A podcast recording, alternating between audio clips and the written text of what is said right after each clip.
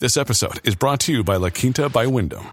Your work can take you all over the place, like Texas. You've never been, but it's going to be great because you're staying at La Quinta by Wyndham. Their free bright side breakfast will give you energy for the day ahead. And after, you can unwind using their free high speed Wi Fi. Tonight, La Quinta. Tomorrow, you shine. Book your stay today at lq.com. Good morning, Oregon. It's Thursday, December 17th. This is Elliot Njus with your news briefing from the Oregonian and Oregon Live. Five healthcare workers at a North Portland hospital on Wednesday ceremonially were billed as the first people in Oregon to be injected with the new COVID 19 vaccine, marking the beginning of a massive effort to inoculate at least 3 million Oregonians in the next six to nine months. The injections at Legacy Emanuel Medical Center took place at 11:09 a.m. as masked onlookers erupted in applause and cheers.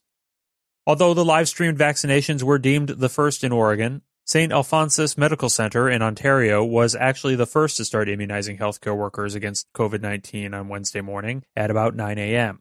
Oregon was the 49th state to begin administering vaccinations two days after they arrived, but Oregon Health Authority Director Patrick Allen said the vaccines would roll out rapidly. More Oregonians in senior care homes died with COVID 19 in November than any month of the pandemic with the potential for higher death counts this winter until the state completes targeted vaccinations. Residents in congregate care have been the most vulnerable to the lethal effects of the coronavirus, accounting for just over half of the state's associated deaths, which now stand at 1,214.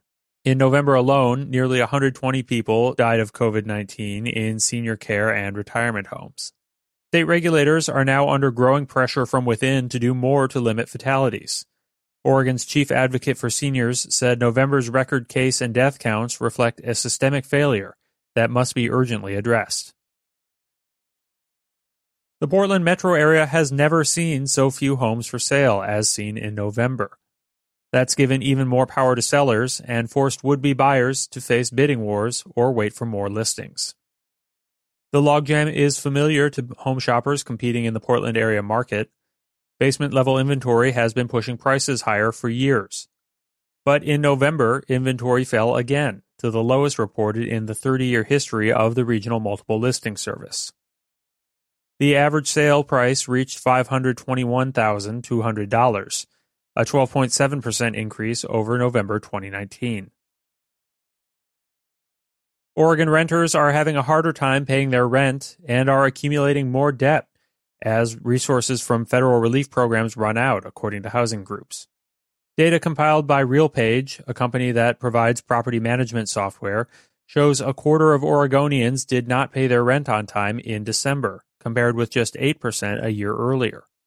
The rising number of Oregonians struggling to keep up with their rent comes at a critical moment. Governor Kate Brown's eviction moratorium is due to lapse at year's end though Oregon lawmakers will meet in a one day special session next week to consider an extension, as well as aid for landlords. Meanwhile, in Washington, D.C., Congress appears to be closing in on a negotiated deal to extend expiring jobless benefit programs and to provide more direct assistance for all Americans through a $900 billion relief bill.